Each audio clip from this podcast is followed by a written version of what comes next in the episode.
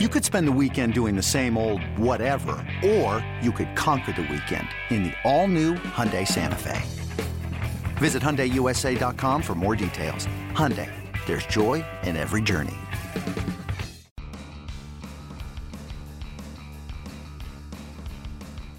You're listening to MLB.com Extras, brought to you by MLB.tv. It's baseball everywhere. Welcome to MLB.com Extras. I'm Danny Wexelman with my friend Mark Sheldon, who covers the Reds for MLB.com. And Mark, we are chatting on what is the last podcast of spring training. So I feel really lucky that we're going to close it out in a strong way, I hope. But first and foremost, how has your spring been? You're wrapping things up too. Are you ready to get back home and get things going?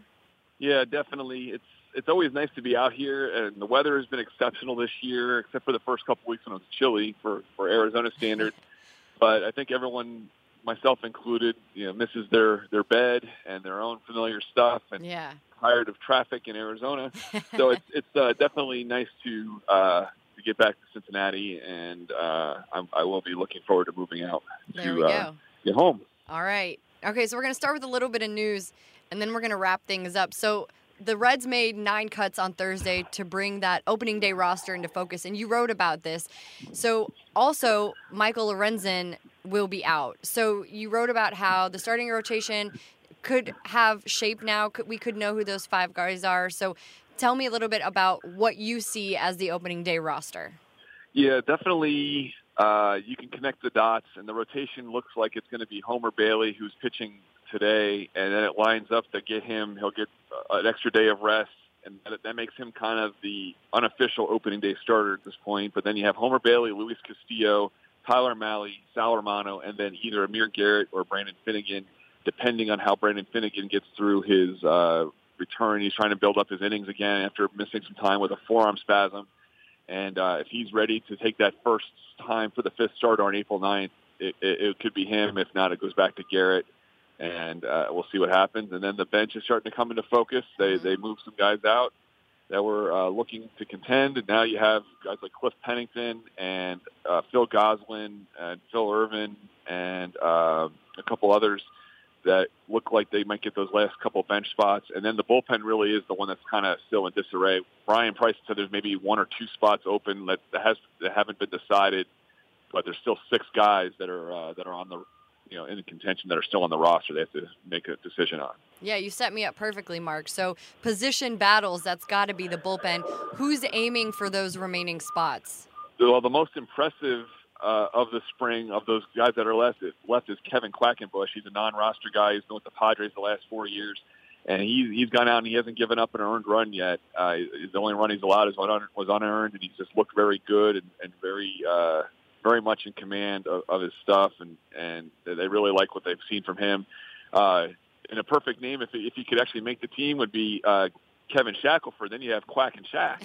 Uh, that might be a T-shirt down the line. He he had a, a so-so spring. He started out stronger and didn't end as well. Uh, he was on he's on the roster though. Then you have uh, a couple of the other guys that, that got sent out that were having decent springs, like Tanner Rainey. He got Mhm. sent out. You have uh, Cody Reed, who's uh, definitely rallied pretty well this spring after a rough year last year. He's given up a lot of hits, and his ERA isn't very good, but they've really been happy with the way he's throwing strikes and commanding a slider.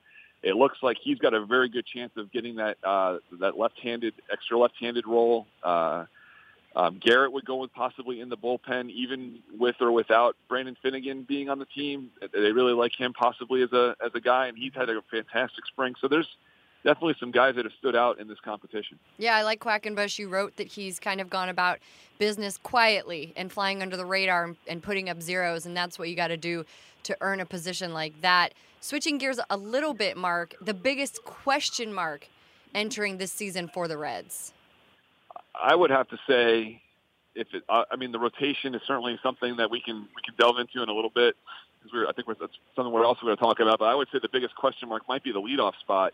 Billy. Hamilton has had a lousy spring Mhm. uh, hitting, and that's been the, something they've been really wondering about going in. Is can he reach his potential as a, as an offensive player?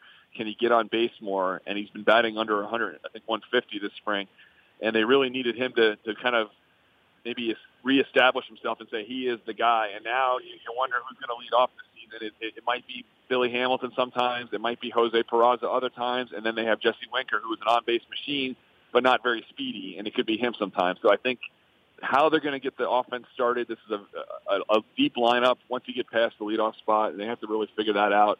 And then, of course, if, if the rotation can pitch, and and really, if the rotation can pitch, then things are going to look good. If they don't, then it's going to be a rough season. Yeah, in order to contend, what what else needs to happen? Is there another X factor, or is there a player that needs to be counted on more than others to potentially be in the mix of those teams? Yeah, they they really need this rotation to be deep. They need Anthony DeSclafani to get off the disabled list. He's going to mm. start the year on the DL with an oblique injury, and they need the, him. They need him really to get that injury right. When he's healthy, he's been the dependable guy that can go seven innings a start, and that's something they haven't had since he's been hurt. And last season, they really had a lot of guys that went five and dive, and and that just was killing the bullpen. And I think if you have Anthony DeSclafani and Homer Bailey pulling their weight with innings, then they can really take a lot of the pressure off the young guys like like Sal Romano and Tyler Mahle, who don't have as much experience, who've been very impressive, but you necessarily don't want to have to force Tyler Mahle to go eight innings because you're desperate for a, a long start. Mm-hmm. And I, I think if the veteran guys can pull their weight, it, it really will do a lot for the younger guys, and they really need. You know Castillo and, and Romano and Mahle to kind of take the next step forward, but they, they, I think the older guys really need to help them get to that point. Okay.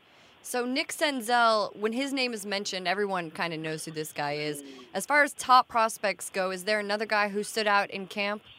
Well, Senzel is definitely the the one, just because he, there were so many different factors involved, and, and he got to play shortstop, and that was uh, kind of the you know what they needed to see. But I, I would say there's there's been a couple guys that were that were pretty impressive in, in different ways. I mean, Alex Blandino, who now has a chance to make the, one of the final bench spots, he, he's a guy that really kind of worked his way into into consideration. He really pretty much lousy 2015 and 2016 seasons, got himself back on the roster with a good 2017, and now he has a chance to make the team. Uh, a guy named Sebastian Elizalde, who is a, a non-roster guy, and he may have hit his way in, into getting a chance to to be on the bench. And even though he's not necessarily a prospect, uh, Brandon Dixon is is a guy that got you know kind of the forgotten guy that, that came over in the trade that brought Scott Schebler and. Um, Jose Peraza for, for Todd Frazier. Mm-hmm. He's come out and he's he's smoked four home runs. He's hitting the ball hard every time he gets gets to the plate, and he's played like four or five different positions. He's not exactly a, a crazy defensive you know genius or anything like that, but he can come off the bench and provide some pop. And I think he may be the one guy that I wasn't expecting to make the team to make the team. There you go. I like it. So, Mark, you're wrapping up. You guys are closing out spring training. When do you head back? When does the team head back? The team actually is going to uh, have a little pit stop on the way home. Uh, Monday and Tuesday, they're going to play a couple of games in Arlington against the Rangers. Mm. Uh, I'm going to be done uh, Sunday when they wrap up against the Indians, and I'll be heading home after that. Uh, so I'll have a couple of days in Cincinnati before opening day on Thursday. Yeah, time to do your laundry, right? Pretty much, yeah. awesome. All right, Mark. Well, I wish you the best of luck this season. If you guys still need your Reds fix, you can go to reds.com and check out all of Mark's work because it's going to be it's going to be an exciting season. 2018 has a lot of good things in store for this team like Mark said if things can stay on track, if that rotation can do what they're supposed to do and guys can stay healthy. So Mark, thank you so much for your time. Thank you, Danny. It was great talking to you. All right, with Mark Sheldon, I'm Danny Wexelman. Thank you guys so much for tuning in.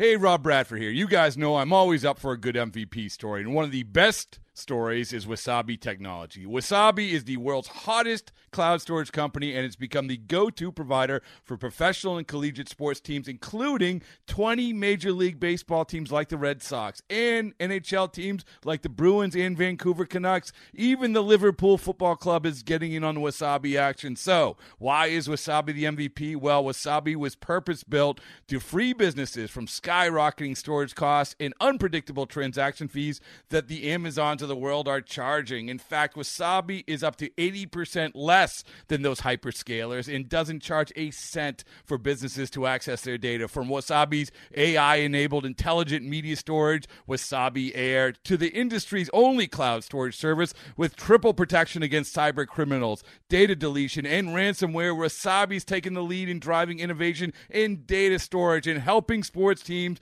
to unleash the power of their data. Wasabi, another Boston based championship team.